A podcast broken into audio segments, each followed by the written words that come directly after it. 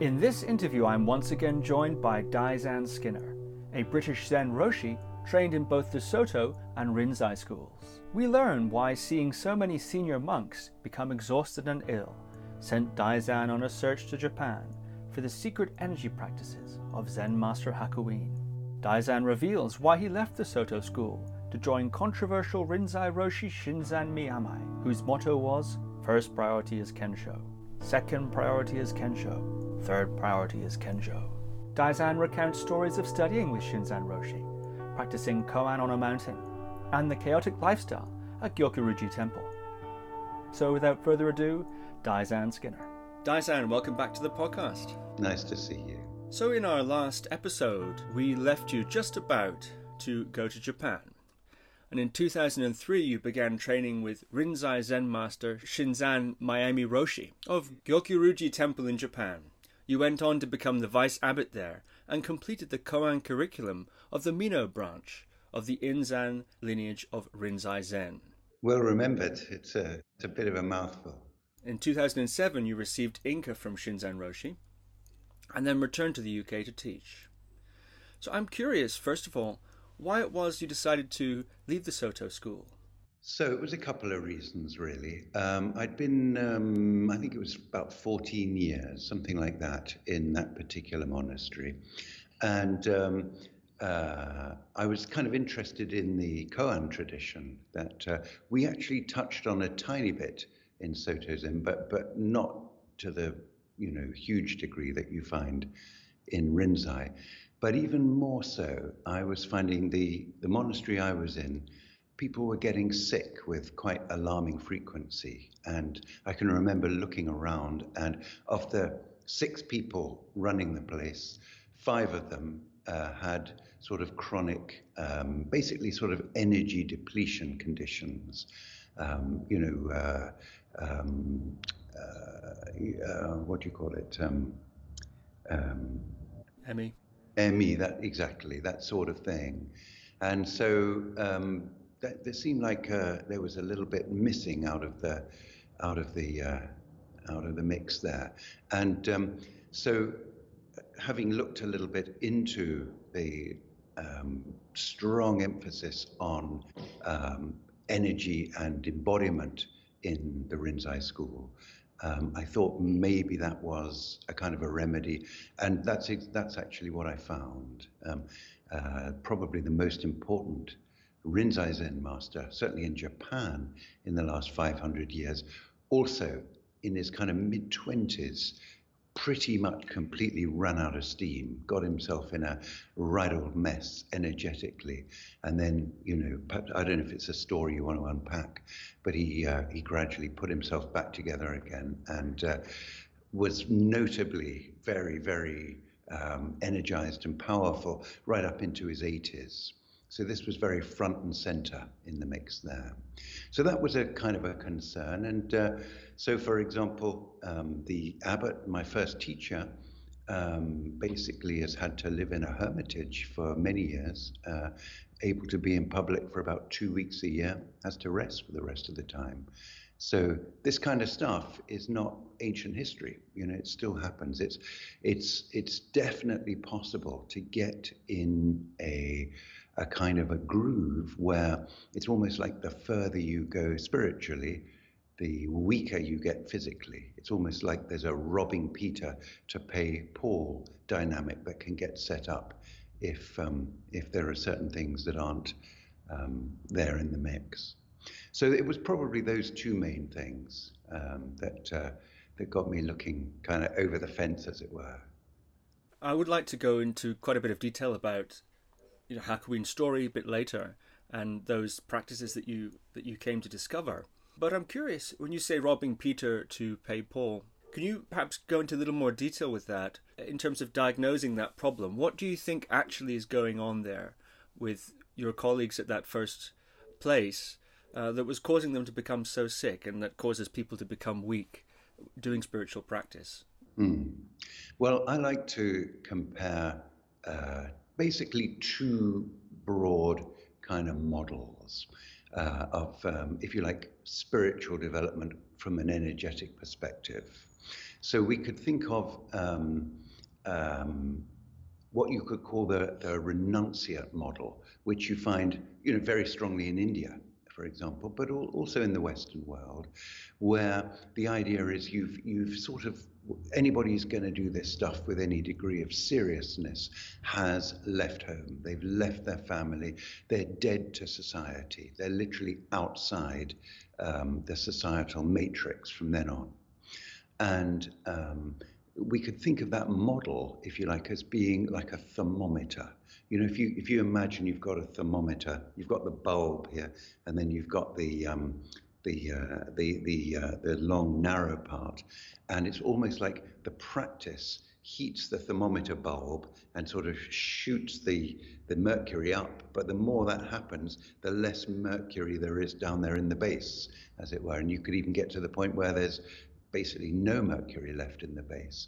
And similarly, um, you know, on on a on an energetic level, you know, you can you can, as it were, use that sort of um, we could call it perhaps the sort of primal animal basic energy as you know something that you can sort of shoot upwards but um, you know as you do there's less and less down there in the base and I think this is the sort of thing I was seeing.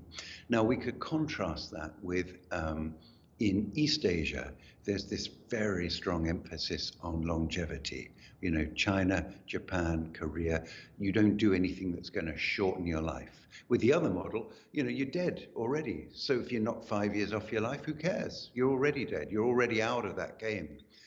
Um, in um, East Asia, rather than perhaps that thermometer sort of model, um, I, I, think of it as like a tree, where it's like you put a lot of emphasis on really looking after the roots of the tree. And it's like the if the roots are deep and strong, then the tree can grow high safely and sustainably. If the roots aren't really nurtured, then the higher the tree grows, the more unstable it becomes, and eventually we're going to have kind of disaster. So there's this strong, strong emphasis on really, um, uh, rather than as it were, you know, uh, robbing Peter to pay Paul, you're looking after Peter with all your might so that Paul can develop. And uh, I think that's basically the sort of um, contrast that we could draw. What is behind those metaphors of the thermometer, the mercury, and so on? if, in other words, what are the processes that are taking place there? Would you say um, behind the metaphor? So I think we can look at that on a lot of levels. Um, uh, I think we can think about the body, and there's these two primal sort of um, or primary orientations. I think we can see different traditions as taking essentially a body negative approach as opposed to a body positive approach. Now, the body negative approach that you find in a number of spiritual traditions is basically um, sort of views uh, this body and uh, as kind of like the animal part that we need to, as it were, escape from.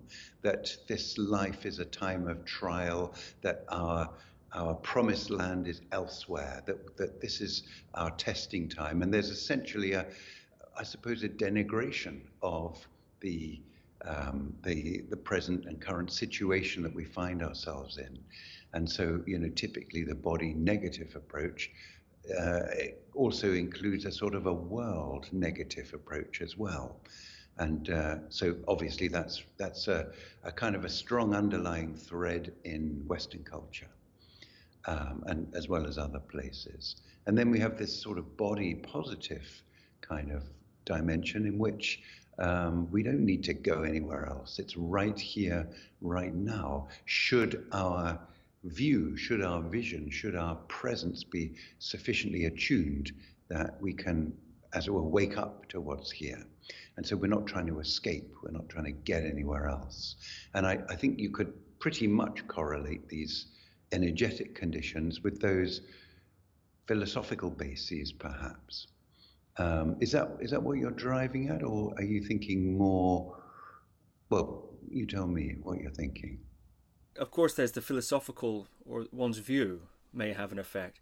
Then perhaps the nature of one's practice and maybe even lifestyle. If you're a monk with living in the sort of a place where you have decades of malnutrition or not proper nutrition, sleep deprivation, rigorous practice schedule that you described, one can imagine that would take a toll on the endocrine system, for instance, right. and and and maybe even um, you know do some sort of psychological toll. Uh, eventually, yeah. the, the, the body mind system would collapse uh, from routine and lifestyle as much as from view and philosophical practice. Although I assume the view may inform the lifestyle.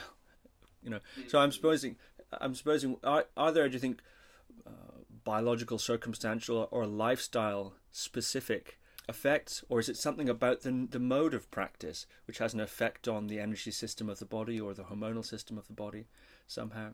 Uh, at that sort of level is what I was curious about. Okay, I'm not sure I'm distinguishing those two. So lifestyle as opposed to what?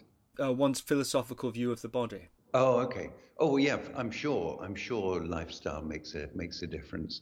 And of course, Japan and probably Rinzai Zen particularly is a bit notorious for really pushing the boat out on that level. So you could almost view that as a as a body negative thing superficially, although actually it isn't. Um, what what's going on to a large degree there is uh, the monasteries in Japan are not really accurately called monasteries. I think they're better called seminaries, really.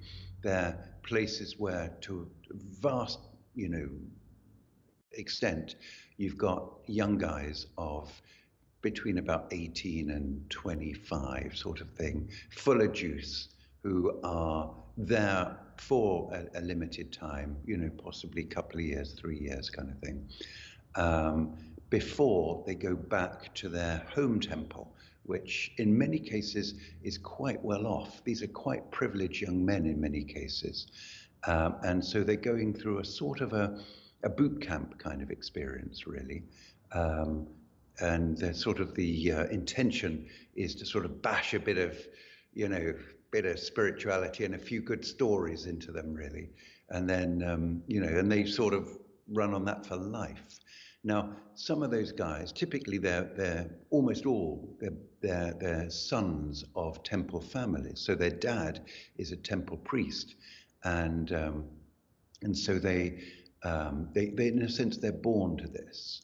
And in many cases, that leads to a quite a, a, dedicated attitude. You know, a bit like perhaps Prince Charles, you know, being born to what what he's doing. You know, there's there's something quite impressive there in, in some quarters, but also in some quarters there's a you know, just going through the motions really to, um, you know, and guys used to tell me stories about how they'd learned to fall asleep with their eyes open so they could be sat in meditation and, you know, and still just sleep their way through it all, stuff like that, you know, young guys and all that.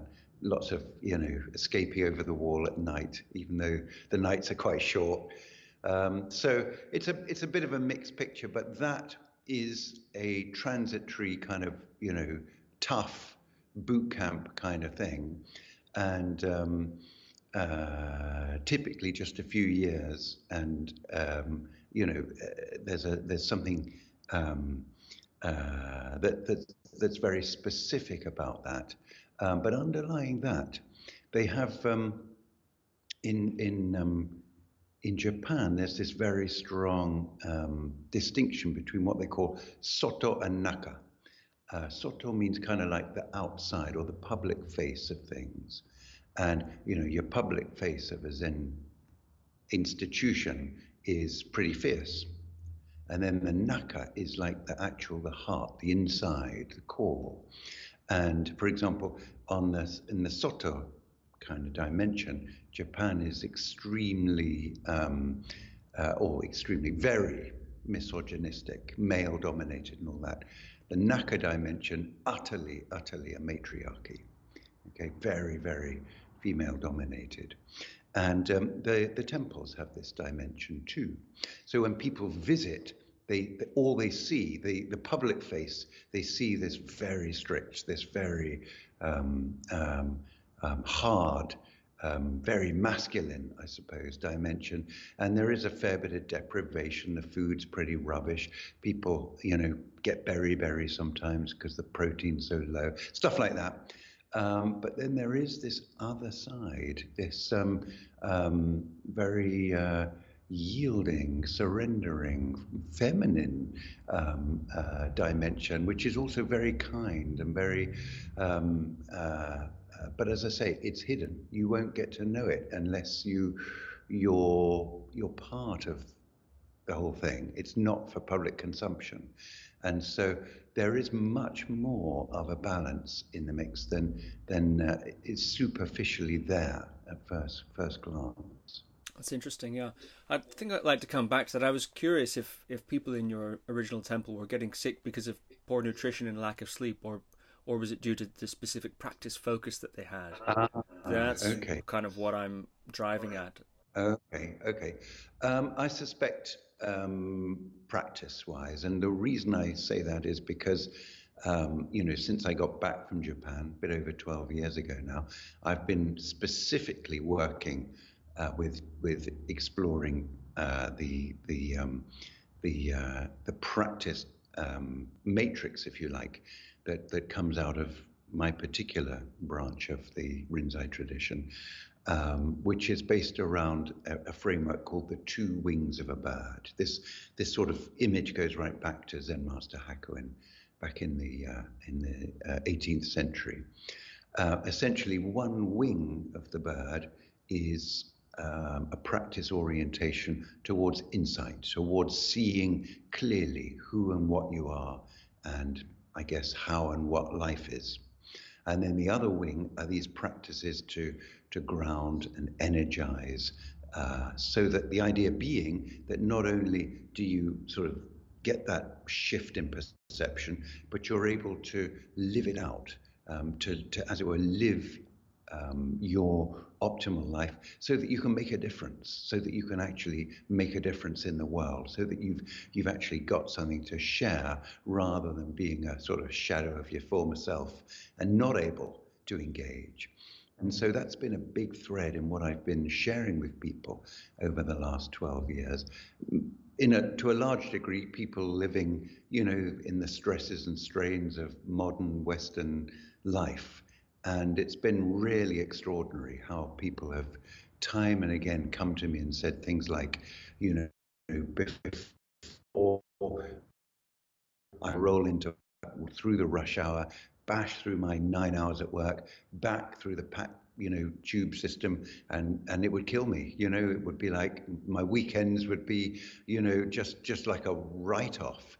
Now with doing these practices, I've got you know a bit of juice left over. I can play with the kids when I get home. I can do some meditation practice. You know, uh, it, it's really extraordinary the the difference. And you know, with myself um, you know, probably the last year, particularly in Japan, um, where my teacher basically stepped back and said, "Okay, you you need to take over here," and he kind of disappeared to a large degree. And um, it's a very poor temple. I had to kind of make sure we had money coming in everybody was okay, everybody was looked after, the grounds were looked after, the whole thing. It was kind of like three hours sleep a night for about a year straight. And these practices were just keeping me going basically right the way through. So I, have in, in my own case, I've, I've, I was pretty sold on it, but I didn't know how it was going to work in terms of the Western world. And uh, it's been extraordinary. So I'm pretty sure, um, well, I'm, I'm sold if if uh, if you set yourself up right practice wise, it's going to make uh, particularly over the long game, it's going to make an extraordinary difference. Yeah, that's fascinating. And in your book, Practical Zen, you go into a lot of depth about a suite of, of those practices, and I'd love to dive into that uh, a little bit later. It, it is a fas- fascinating subject. You write here about Shinzan Roshi, there was a very different climate around my current teacher, Zen master Shinzan Roshi. He used to begin many of his morning talks with the first priority is Kensho, the second priority is Kensho, the third priority is Kensho, translated as knowing who you really are or perceiving your true nature. This shift into enlightened awareness is celebrated in countless Zen records. So I'm wondering if you could talk a little bit how it was you discovered or found Shinzan Roshi and what sort of man he was, or what sort of man he is. Sure, sure. So, um, well, I first um, heard about him on a little island uh, off the coast of Vancouver, Canada. Uh, you've got um, just off the coast there, you've got Vancouver Island, which is huge, probably, I don't know, maybe the size of Britain. And in the channel in between, there's a, almost like a necklace of tiny, beautiful little islands. And a friend of mine has a retreat center on an island called Read Island, which uh, is tiny, 80 people, no roads, uh, just pristine. And uh, on the next island, which is called Cortes, there's a quite a big, well-known retreat center. And uh, at this time, I was staying on Read Island. He was leading a retreat over there on Cortes. Now, I didn't get to meet him, but I, I met some people who'd done some stuff with him um, at that time. And that was the initial connection. I got in touch with him through this connection in Japan, and I got a message, you know, pretty much straight back come. I think it was pretty much a one word message and uh, and so I went, and uh, so I showed up in um, uh, Gyokuryuji is um, is a small place. Uh, it was originally the hermitage of one of the greatest of uh, Japan's Zen masters, Zen master Bankei, who um, I think, without without really any question, was the most popular Zen master who's ever lived in Japan. He had an extraordinary ability to reach out to people of all types, uh, and an incredible simplicity in his teaching. So this was his hermitage, um, and when I went over, there were about twelve people there, um, and um, so um, I was um, somewhat of a space alien when I first arrived. My Japanese was pretty hopeless. Um, uh, they, they teach you a kind of, if you learn, if you go to normal classes, they teach you a kind of semi formal Japanese, bit like um, maybe the Japanese you'd speak to a bank manager. And nobody was speaking like that when I showed up. So it was almost like back to square one with all of that, you know. And um, uh, but but Zen Master Shinzan was very accommodating, very welcoming and um, uh, very positive. And I think uh, a big part of that was um, his background. He'd grown up. He was born in 1935, so he was about 10 when the war ended. And apparently, in his area, he was up in northern Japan. Um, the schooling system had pretty much fallen apart by the end of the war. And he described um, being in a kind of like a little gang of um, nine, ten year olds, um, all with a kind of a, having a sharpened bamboo, maybe six or eight feet long. And, uh, you know, they, they were led by a, maybe a 14 or 15 year old. And basically, every day they practiced hiding in the, in the trees and killing an American. Everyone in Japan was preparing for a kind of full on guerrilla war, really. And Japan is the ideal country for that you've got 80% of the landmass is mountain land, mostly thickly forested mountain land. If it had come to a land war, it would have been absolutely horrendous. So basically, this was what he was doing, you know, every day. And then suddenly um, the bomb dropped and boom, uh, you know, it was all over. There was an American soldier apparently in their village giving out sweets and teaching them how to play baseball. And, uh, you know, something in him just unwound. And uh, uh, I remember he said to me, I cried. And um, I, since that time, apparently, he was he'd always been pretty open to Westerners, and uh, he'd actually started to um, uh, to teach fairly regularly in the West. This time I heard about him in Canada was one of a series of um, annual visits he'd made, taught in, in America and, and Canada primarily. Um, and so, uh, so he was quite open. The other guys were, I mean, they were, it was just like, you know, I was just like this alien really but but they were great really. They were fine. Uh, but it was very i mean it's very hierarchical. So i was down the bottom of the ladder again even though i'd actually spent way over twice the sort of monastic time that any of the other guys had. But you know it was it, that was good. That was fine. Um, so so yeah so that was how the connection got made. Um, he gave me the the koan mu to study which um, I expect you're probably familiar with. It's a very common beginner's one where um, uh, there's this question um, Does a dog have Buddha nature? And Zen master Joshu from back in the Tang dynasty in China answers mu, which means no or not. But we have this very uh, commonly known Buddhist teaching that everything has or is the Buddha nature.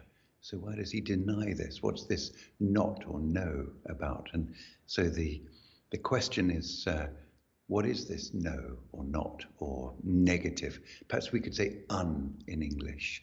Uh, but the the study wasn't wasn't any kind of intellectual thing. He basically sent me up on the mountain behind the monastery every night to shout mu to just literally shout moo all night long, moo, moo, moo. And basically, it's very steep. Once you're up there, uh, till the light comes up, you're not getting back down again. No way. And so, um, so you just shout moo with all your might. And after about an hour, hour and a half, your voice is just shredded. There's nothing coming out.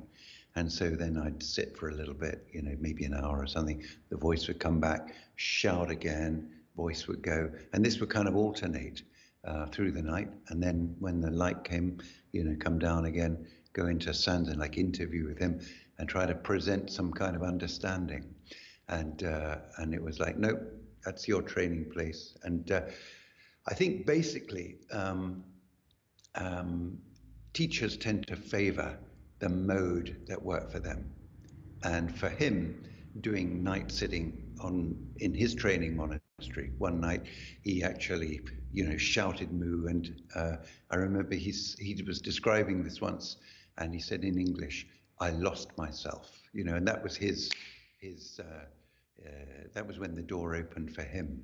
So he kind of favoured this this night practice. Um, so what was he like? What was he like? Well, um, he was um, and is well, right now he's um, he's got quite serious Alzheimer's disease. So um, he's uh, the last time I saw him, he was in hospital. He's lost all his strength really, um, and actually, so this was last October. Um, it's the first time where we'd had some time together, and I wasn't hundred percent sure he knew who I was. Far on that line now, it's been quite aggressive, quite rapid. Um, and uh, so basically, um, what I saw was like um, he was like a little baby, you know, like literally curled up in the fetal position, wrapped in a sheet with a little grey beard. That's what he's kind of like right now. Um, and uh, kind of heartbreaking in some ways. Um, although, you know, through this whole process, because it has been a, you know, I've been with him you know, through it basically um, at, at, different times. And I've never seen a trace of fear or resistance around it. He's just kind of gone with it. And his eyes are still sh- uh, shining and bright, and his skin's still beautiful. Um, but nevertheless, you know, it's um, it's kind of uh, also kind of sad as well. Um, so, what was he like before this? Well, he's he's very much been um, uh, a maverick, really. Um, uh, he doesn't come from a temple family. Uh, he doesn't come from this background where he's been brought up from birth, as this is his kind of destiny. Uh, he's had to seek this out.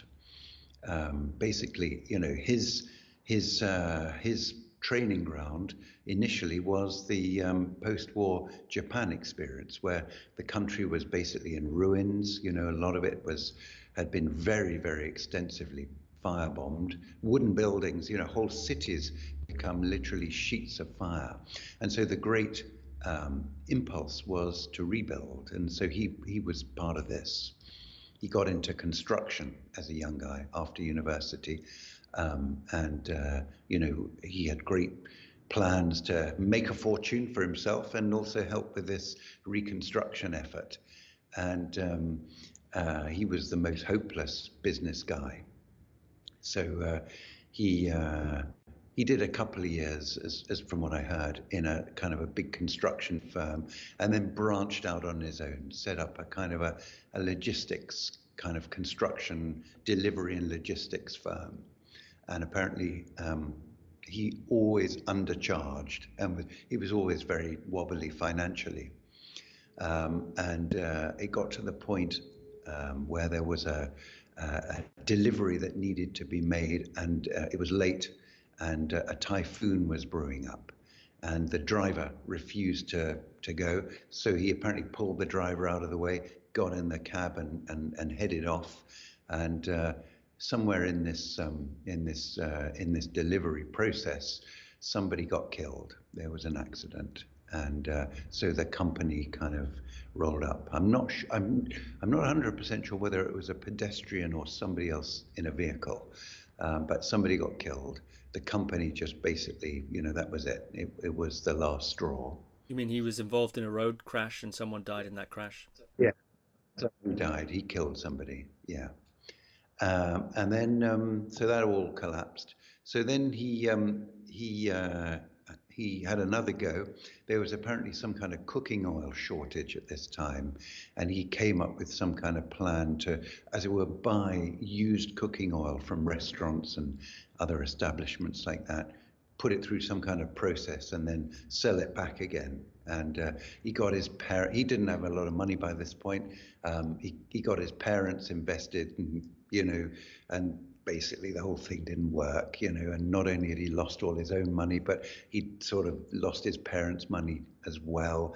And again, you know, he was back to square one and feeling a complete abject failure.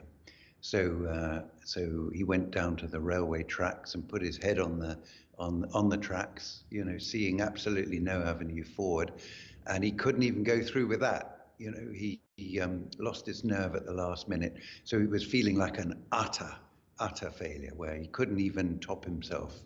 Um, and um, so, uh, uh, as I understand it, he was driving around pretty aimlessly, um, you know, feeling like a, a worm.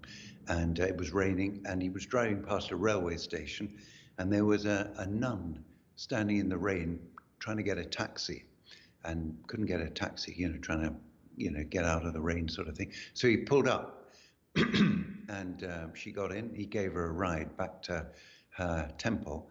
And um, she was apparently an extraordinarily bright spirit, very positive and everything, really, you know, like a ray of sunlight.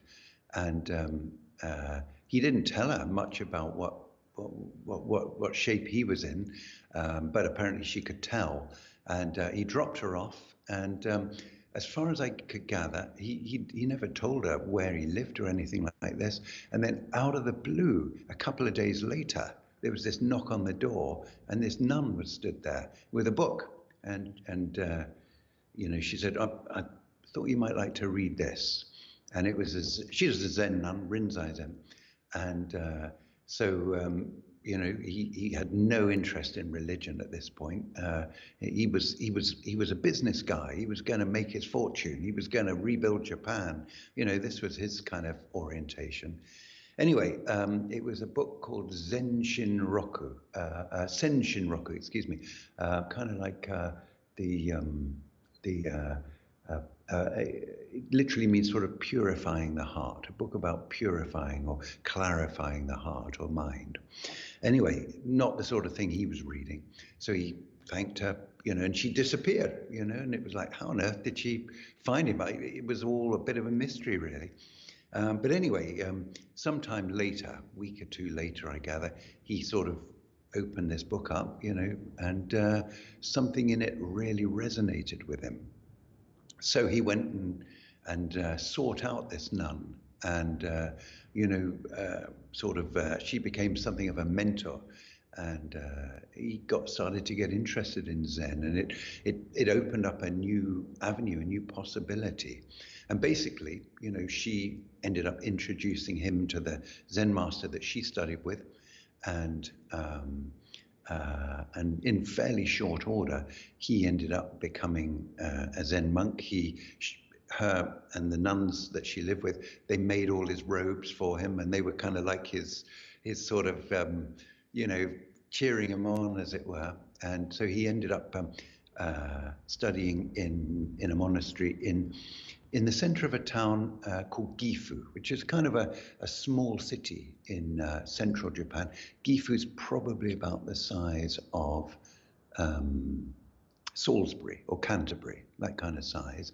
And this, this monastery, which is quite a well known monastery, Zuiryoji, um, uh, nevertheless, it's right in the center of the city, as many Rinzai monasteries are. They're, they're, they're quite urban. Rinzai is quite an, an urban school. But the thing is, these urban monasteries tend to attract the um, the guys who are going through the motions because it's easier to climb over the wall at night and get up to mischief in town, you know, all that stuff. So anyway, um, he was studying there for a little while, and um, the Zen master there um, recognized that there was a, a kind of a sincerity here, um, that, that, that this guy actually wanted to really do something. And so um, actually sent him on to a, a, a rural monastery called Shogenji, uh, which is one of the relatively few um, Rinzai Zen monasteries, which is way away from all that sort of thing.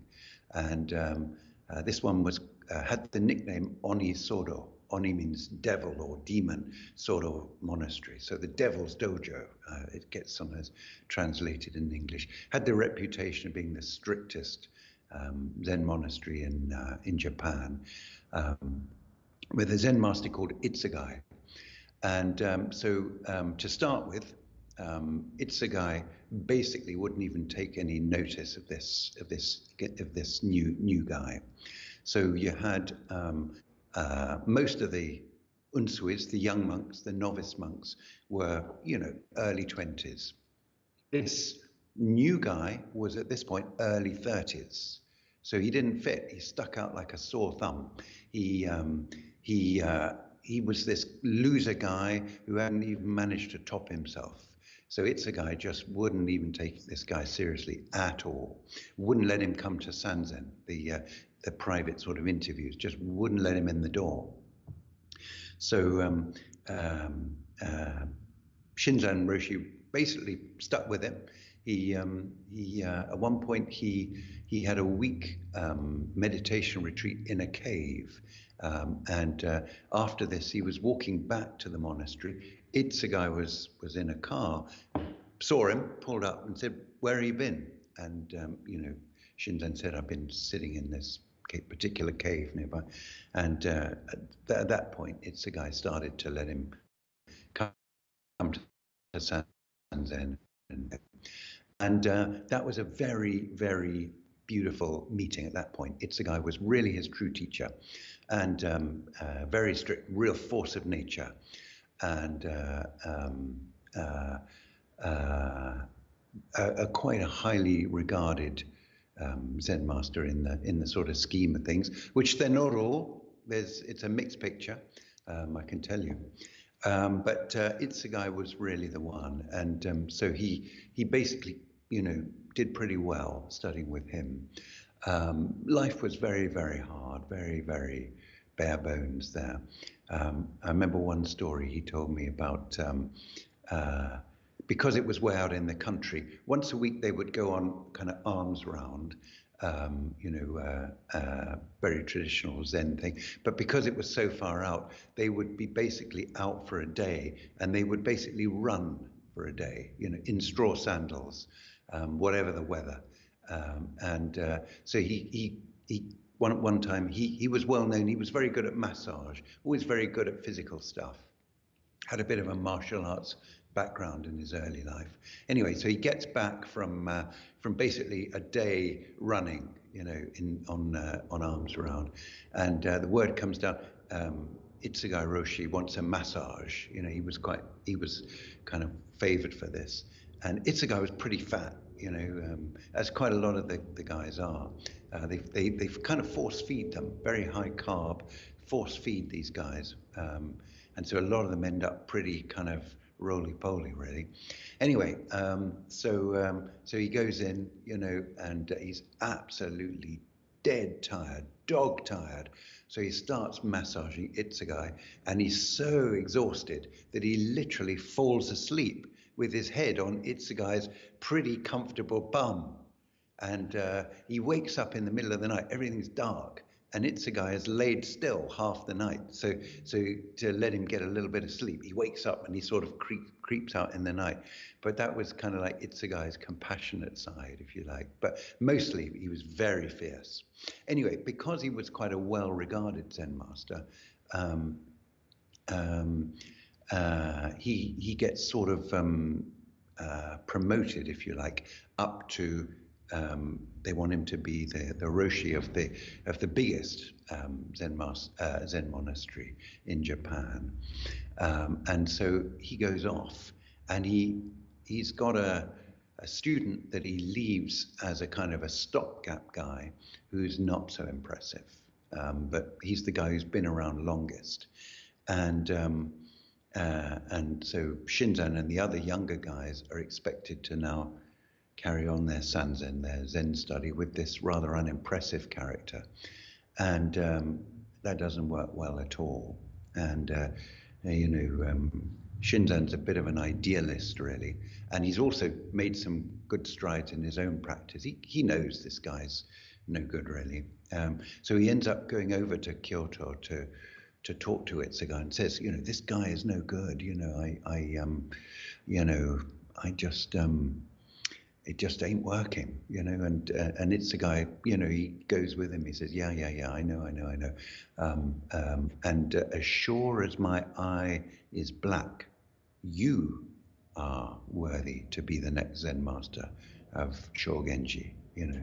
Um, but I need you to go back and, um, you know, you know, just put in the years kind of thing. And he goes back and he has a go, but he just can't do it. It's just so just doesn't work. And this guy's a bit of a bad lot, really. I mean, he ends up at one point, you know, after Itsugai's dead and he becomes the, the Roshi of, of Shogenji, he ends up selling a good lump of the temple grounds to a golf course development company. You know, gets turned into a country club, and there's lots of weird stuff with money and, you know, all the normal, you know, unfortunate stuff goes on. Um, so it's all um, very unfortunate. So anyway, um, Shinzan, at a certain point, um, he basically um, walks out the door. He says, I can't do this. And he goes to another Zen master up in northern Japan, um, a good guy called Inaba Shinden. Shinden. And, uh, but he, he's quite vocal in going out the door, which makes this previous guy look bad. Okay, it's the guy's dead by this point. Um, and anyway, so he goes up to Inaba Shinden um, and he's living in a tiny little monastery up in uh, a tiny little temple up in the, the mountains, but he's going down and studying with uh, Inaba Shinden for sessions, for, for retreats. And Inaba Shinden wants him to be his successor. And, um, you know, he puts the word out, this is what's going to happen, and so on. And then, right in the middle of, uh, of a session, Inaba Shinden has a heart attack and dies. Boom, kind of like that. So, um, so you know, even though the paperwork isn't there, everybody knows about this intention. So all the preparations are there to make Shinzan a, um, you know, the um, the next roshi of this monastery. Um, and this guy that he's kind of made look bad back at Shogenji gets to hear about this and gets to pull all the possible strings he can in the background to um, torpedo this, to make this not able to happen. And so it, it doesn't actually go through. And uh, so at this point, um, Shinzan sort of steps out of the, the mainstream, as it were, and he goes off and he, he basically takes over, moves in on uh, uh, to uh, this hermitage that um, Zen Master Bankei had lived in back in the uh, Edo period, back in the 18th century, 17th, 18th, 18th century, actually 17th century, excuse me. And, uh, and basically he, he basically he steps out of this system, this seminary system, if you like. He no longer is he is he particularly going to be involved in training, you know, young guys to go off and be temple priests. He basically puts up a sign at the at the temple gate um, that translates as something like uh, training place for young and old people to come and find their true nature. And so he basically orientates the um, the uh, Gyokuryuji towards that. Um, he opens the door for everybody, and it's not specifically a training school at that point for for, for young monks. It's uh, as I say, as I say, it's um, essentially it's uh, as he views it, a place where people can come and uh, and do the important things. And, uh, and so that's that's basically what he does. So weirdly enough, in in sort of stepping out of the of the uh, a formal role of Zen master, really, he, in a sense, he becomes, I suppose, what we would probably think of what a Zen master really is. Um, so paradoxically, um, so, and that's that's what he became. And so um, you have um, in the sort of um, in this in the sort of ecclesiastical structure of Zen, you have these what are called sodos or training monasteries, these seminaries, and then you have these um, kind of village and town temples. You, lived in by hereditary families these days, and then you have these relatively small, I, I only know of two, but there are probably others around the place, what we could call hermitage temples. And the thing about those is they don't have any source of income. The main source of income in the mainstream is funerals. Funerals is is really big business in Japan. You can uh, um, uh, you have a system of um, family graves in Japan where um, uh, uh, it's it's cremation basically is the is the mode of dealing with with the with the dead, and so the ashes of the dead tempt, uh, of a particular family tend to be put in one family grave. Many of these family graves go back hundreds of years, and so that family grave is a very important symbol of a uh, or center point of a particular family line. Most of these graves are on temple grounds. And uh, when Japan started getting rich back in, you know, whatever it was, the 70s, 80s, 90s, I guess, um, the temple started to realize that they had a real kind of um, pull here. And so it became, well, um, you know, if you want to, you know, if you want to have a funeral here, family grave and all that, then um, unfortunately, you know, we, we, we have to ask you for a, a, a, a quite a big donation, you know, because our expenses are very high. And even to this day, you know, a funeral is maybe 6,000 US dollars equivalent in Japan. You know, it can be easily that kind of amount of money. Um, and so, um, you know, one thing that Shinzan was very uh, against was was this system. Um, and he, not not alone in that. Uh, there was even a satirical movie made in Japan called Ososhiki, and the kind of climactic moment is um, this this white Rolls Royce kind of slowly comes around the corner to the grieving family, and out comes this this guy dressed in monk's robes, you know, tiny little guy, enormous car, um, you know, and starts starts chanting, starts leading this this funeral. Um, and of course, this has eroded a lot of trust that people have, uh, or people traditionally had. People know that they're getting um, ripped off here. Um, and uh, and it's it's it's been very very unfortunate. So he's been very outspoken in in um, in um, in uh, criticizing this funeral system, and, and, actually got to the point where he started to train people to do their own funerals and to, as lay people to, to, to do funerals outside this system. And uh, while people on the quiet, you know, were you know taking his point, when this started to happen, that there was a bit of a backlash and uh, he got some pretty stern letters from head office. You know, you need to stop doing this and he just carried on. And then uh, there were kind of a few indirect sort of um, criticisms came along, and then uh, and then eventually, um, you know, you've really got to stop doing this. And he basically withdrew from the from the Rinzai, uh, from the Myoshinji line of the Rinzai school at that point, and uh, just carried on, you know, doing what he was doing. And um, and then a few years later, they said, you know, they, they responded by, well, you chucked out then. But he'd already gone, you know, five or 10 years by this point. But it all got very messy and political and so on. Um, so, uh, so basically, he carried on as a kind of a freelance guy at that point. And, um, and so, for example, my status in the, in, the, in the scheme of things, despite the fact I've lived pretty much 20 years in Zen establishments. I've never formally been a part of the of the official Soto. I have zero status in the Soto Zen school in Japan. I have zero status in the Rinzai Zen school in Japan. Zero, zilch, nothing. Um, and uh, and and he's but that's his situation as well these days. He's kind of a complete outsider in terms of the um, the uh, the situation, which seems to suit him just fine. As I say, he's uh, he's a, he's a maverick really, and um, I remember he used to get invitations to um, you know conferences and things like this in the West sometimes, and uh, so quite often I'd have to sort of write the speech for him, and then we'd kind of rehearse his English and so on. And um, I remember one of these, we were doing this, and uh, you know, and he said to me, "Here I go again, tilting at windmills." You know, somewhere along, he'd, he'd, he'd come across the Don Quixote story, and he knew, he knew that's what he was like.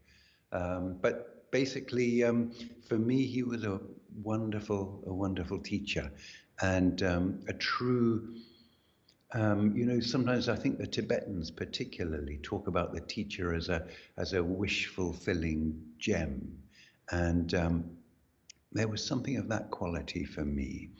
Um, uh, for example, um, at one point I got very interested in the in the fire ceremony, the uh, what they call in Japanese the goma, which has a very tiny little thread going on within Zen. It's not entirely absent, but it's not a big deal. But it is a really big deal in in uh, the Shingon school, the, the Japanese version of Vajrayana. And I was trying to work out some way, how could I learn the Goma? What, how could that happen? What could we do?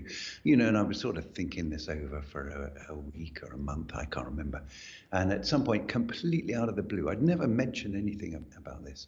He sat me down and said, right, I'm going to teach you the Goma you know. And this kind of thing happened you know time and again. It was like if something was really right really true really good then somehow or other he would make it happen. And uh, so it was kind of um, you know amazing really. Um, but it was also kind of um, very different to my previous Zen experience. Um, so my previous um, training had been very very structured and uh, very hierarchical and you know quite formal and all that. Now Shinzan had and probably still has, as much as he has anything, had the ability to create just about constant chaos around him. You never knew what was going to happen next. It was like every I don't know, even when you're really in the groove with him, at least once a week or, or once a fortnight, it was like the rug got completely pulled out from under. It, you literally never knew what was going to happen, and um, uh, sometimes it got pretty wild, sometimes it got violent, um, but uh, it was tremendous learning, just really tremendous learning, and I think particularly for me, um, because I'd had all these years of kind of institutionalization, I think he, he, he probably thought, right, this guy needs a bit of unstuffing. And so I got quite a lot of this. And uh, there was never a sense of kind of manipulation going on. It just seemed to happen. It just seemed to be just, I don't know, he just seemed to create this energy around him somehow.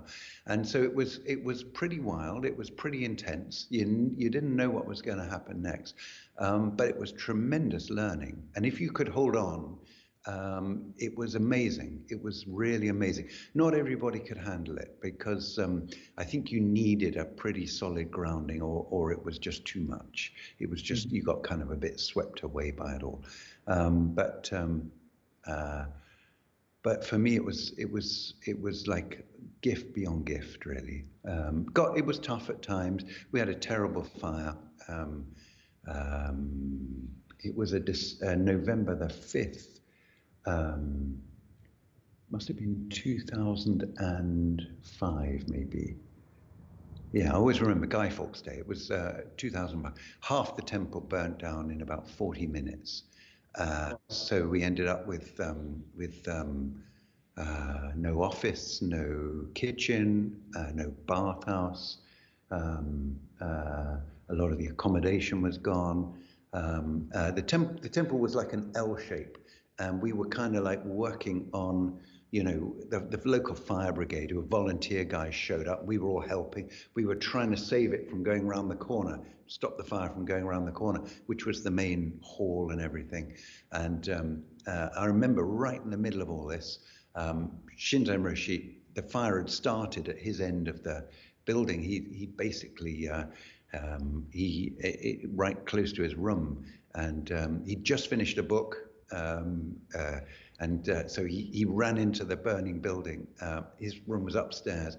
And um, I'd done some fire study in my previous sort of, um, you know, about what to do with fires and so on. And I knew that most people died from smoke. Very few people get burned to death. And so um, I ran in after him up the stairs.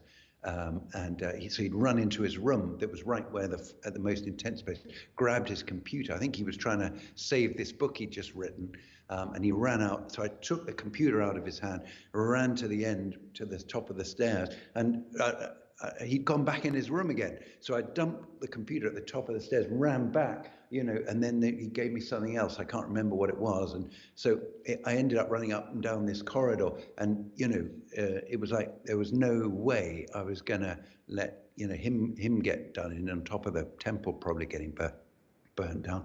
So at a certain point, um, uh, you know, the you know, it was just getting too intense in there. I just grabbed him and said, Roshi, we're out of here. We're, we got to go. We've got to go. And we, the, the stairs were so steep and the fire was so rapid that basically his pile of stuff at the top of the stairs, not even one thing could we get. We lost the damn lot. And, uh, and so a little bit later, you know, we were on the, I was on the hose and everything. And he walked behind me and he said four words in English everything gone, but okay. And it was kind of true. He didn't miss a beat. It was, um, and the fire was almost surgical, almost clinical. It was like, um, it really was everything gone. Like a lot of Japanese people, um, um, he liked taking photos, and in the main office, um, there had been these photo albums up on the up on the shelves. You know, quite a bunch, maybe ten of them, and uh, photos don't really burn. And so the day after um, this thing, um, these these photos, these kind of singed photos, were like floating in the ash pile, and it was like his life, you know, just like it was unbelievably poignant, really. And just about the only other things that made it were I found a couple of tea bowls that had been almost like fired again in this um, in this extra, you know, conflagration. And I've still got one of them. You know, it's like uh, all the glaze has melted, and you know, it's kind of scorched and everything. Uh, you can actually drink tea out of it. I've I have actually used it in tea ceremony once. It's a kind of like slightly weird um, survivor of this whole thing. And there were a couple of those, and basically everything else was just completely gone, completely gone. Um, so anyway, um, you know, this this really hit everybody pretty hard, as you can imagine. So the next morning, um, uh, um, uh, the only people who showed up for, for morning chanting and sitting and everything were Shinzan Roshi and myself. Um, you know, everybody else just didn't. I, I don't know, bit shell shocked or whatever, I guess. Um, and it was really, weirdly enough, it was that, it was from then on that um, he started to, I, I, suppose, kind of take me seriously as possibly a successor. Um, the uh, he had a number two guy who was all kind of lined up for all that, who, um, uh, like a lot of those number two guys, was very busy, very overworked, and one of his jobs had been to um, renew the uh, the building insurance, you know, and he'd forgotten. And it came out a few days later there was zero coverage for all this. You know, it was like, and uh, so we were all watching this guy very carefully after that because that's a typical situation where somebody might go and do something desperate. You know what I mean? Um, but he didn't. But um, but he did depart um, after a bit, and he went off and became a farmer. He was always very keen on on growing stuff. You know, we had a quite an extensive um, rice field and veg patch and stuff uh, before this. Um, so yeah, so um, so yeah, and and over that winter happened in November. Fire happened in November, and um, uh, we went down from about 12 guys to probably about five or something. People found sick grandmothers that they had to go and look after and various reasons, whatever. And so, strangely enough, although you know it was it was really a bit bit tough, and uh, um, it, that was that was when you know um, he started to, I suppose, think in terms of um, you know me as possibly you know being a a bit of a candidate for, you know, for the next in line kind of thing. So yeah, so that's sort of um, how, how all that kind of came about, really. How did the fire start? Yeah, well, that was a story.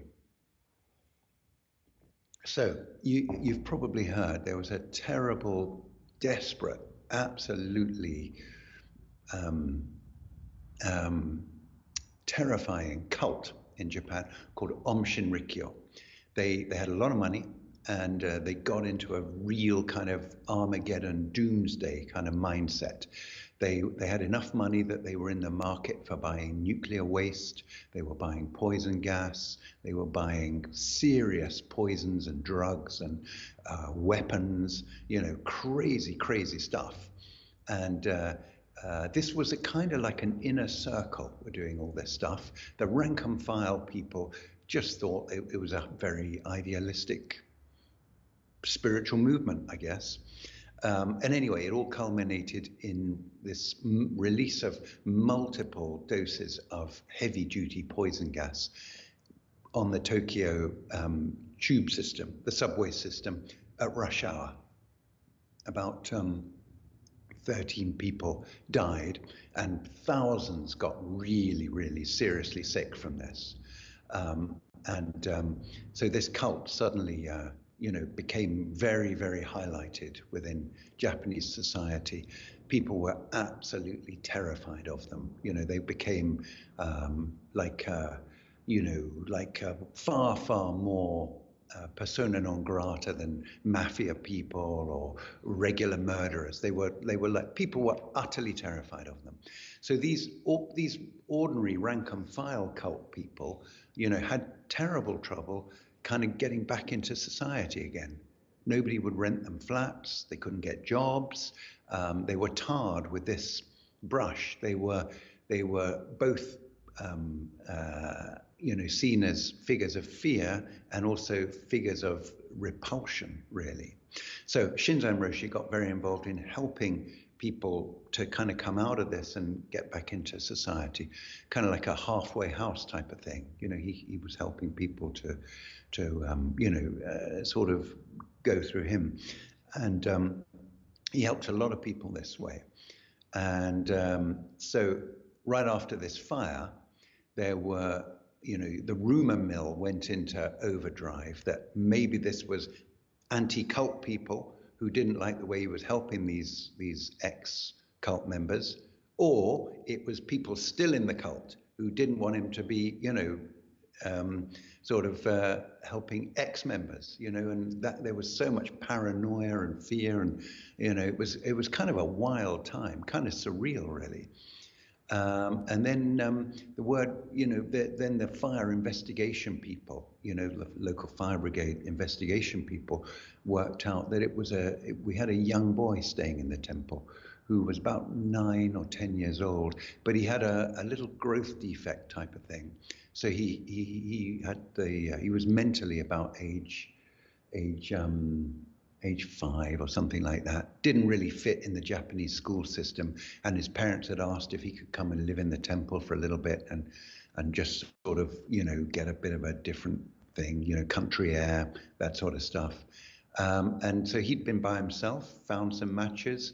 It was November, driest time of the year, and he'd made all these little fires. Nobody had noticed.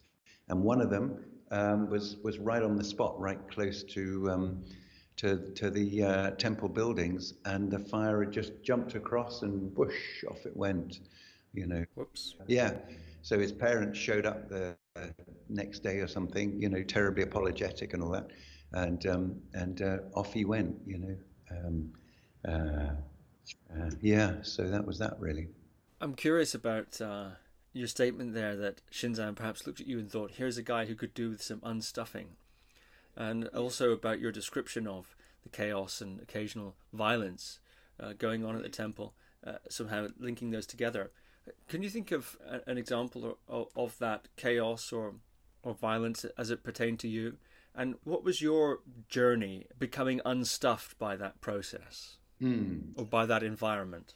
All right. Well, um, so um, in some ways, I used to think about living around him must have been a little bit like living with Jesus. Um, in the sense of anybody who was like a bit of an outsider or, you know, got into trouble or, you know, a bit crackers or anything, he'd be terribly, terribly, you know, wanting to, to include them. You know what I mean? And um, so I remember one time he was away and um, we had this guy uh, who, um, uh, oh, we've got some people shown up who are also doing an interview. Anyway, um, perhaps we can finish this. So anyway, uh, yeah, so he Shinzan Roshi is away. I'm in charge, and uh, there's this guy who's who's a bit eccentric, shall we say?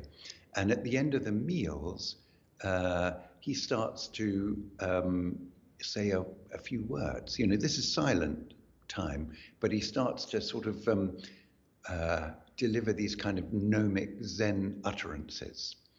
And um, uh, uh, you know, I'm in touch by phone with uh, with uh, Shinzan Roshi, and he says, "Kind of leave him alone. Don't worry, he'll settle down." And anyway, this starts to build up, starts to you know, starts to turn almost into a sermon after each damn meal. And it's like, "Don't worry, he'll settle down. You know, just." And um, and it's kind of getting more extreme. And this guy is starting to say stuff like, um, uh, you know, um, I have the power of life and death. Um, you know, this kind of thing. And uh, and then uh, and then he starts to say, well, I could burn down the rest of this temple. You know, and I'm getting worried now. Like you know, like uh, this guy could do something desperate. He looks like, you know, he, he's not messing about here. And so I, you know, I, I'm, I'm on the phone to Shinzan and um, uh, I'm, I'm, you know, this guy's getting, I think, dangerous. Uh, and and he says, well, uh, there's a psychologist that, that who comes to the temple at weekends. Get him involved. So I get onto this psychology guy. He's absolutely useless. Won't won't get involved. I get back to Shinzan and I say, really, really, really, this guy is going to start getting dangerous. Um, and he's very reluctant, but says, okay, all right, okay, let's we go. I'll go with what you say. So I get another another you know um, helper and uh, so we go and find this guy, and I start talking to him, and I, oh, I've locked the gate. I'm so sorry. Just give me one Hello. second. I'm so sorry about that. No problem. When are you supposed to be uh, starting with them? Uh, well, it's supposed to be um, uh, kind of nowish, but maybe we could is that would that be all right if we sort of wrap this one up? Yeah, we'll wrap it up, sure. And then we can do m- more later if you like, or or down the line another day or whatever. Uh, yeah. You want to finish the story of this guy, or? Oh, if you like. Actually, I don't know if any of this is any use for your people, really, is it? It's not very edifying, any of this, is it? It's interesting. Where I'd like to go with it is, of course, uh, part three. Perhaps we'll look at those practices you, you discussed, and there's there's some more to say, I think, about Shinzan Roshi. But uh, we we can certainly wrap it up. I mean, we don't you don't have to finish the story. We can just say suddenly we have to stop. Well, might as well, eh? and then you you cut it off if it's a load of old nonsense. You know, probably is. So um, so anyway, I get I get a. Uh, somebody to help me, and we go and find this guy. And uh, so I start talking to him, you know, everybody needs a break now and again. And, uh, you know, sometimes it can get a bit intense. And, you know, basically, while I'm talking, talking, talking, we're getting him to the car, you know, getting him in the car. And the idea is we're going to drive him to the, the sort of nearest railway station and then send him home. And then when Shinzan Roshi is back, then, you know, maybe things can settle down. He can come back and we can sort of reset, as it were. So anyway, we, we, I'm just talking, talking, talking. I don't want this guy to, to um, you know, to basically have too much uh, um, sort of uh, space to, to think. So get him to the station, get him up the stairs to the ticket office. I'm just talking, talking, talking. Get him to the, you know, to the window. I don't know what his home station is. I don't know where he's from. So anyway, we ask him, And at that moment, I think he really gets it that we're sending him home. And he just does a runner. He starts running. And this is only about, say, I don't know, maybe eight, ten miles from the temple. So what I don't want is this guy coming back in the night and then burning the damn place down. So me and this other guy, we're running after this guy through the car park, dodging around the cars, trying to catch up with him. And sort of diagonally across the car park is a thing they call in Japanese a koban, which is like a tiny little police station like a miniature police station. And he runs in there and we run in after him. And he's sat there up at the counter with these two cops, you know, and talking to them. And, you know, we're sat at the back and, and it's like, oh my God, if the cops let him go, we can't exactly strong arm him onto a train at that point, can we? Um, so anyway, we're sat there. And um, anyway, the cops are sort of, you know, needling him a little bit. And at a certain point, he just sort of, um, you know, he sort of shouts and he runs out of the gate of the Koban. So then it's these two rather plump Japanese cops with all their guns and things flapping around, and us two guys running after this guy. And then, you know, in the end, you know, and they're radioing and stuff. And, and in the end, you know, we, we have to go to the main police station and they bring him down. And we're sat there for hours waiting. And, and uh, eventually they, they ship him back to his home base. And, uh, uh, and we hear later that he, he does get admitted to a, a mental hospital and needs some fairly heavy duty kind of treatment and stuff. Um, but, you know, um, there was quite a bit of that sort of thing where it's just like you've just got to you've just got to make something work, you know, and uh, you've got to deal with situations. Well, Daizan, thank you very much. I know you've got some other interviewers coming here now, or have just arrived. So perhaps we'll do a part three, and at that time, look at those energy practices that you learned there in that Rinzai style. Sure, and I'll try and come up with some stories that are maybe a little bit more spiritual, if you like. Thank you very much, Daizan. Thank you. Nice to see you, Steve. Thank you for listening to another Guru Viking podcast. For more interviews like these, as well as articles, videos, and guided meditations, visit www.guruviking.com.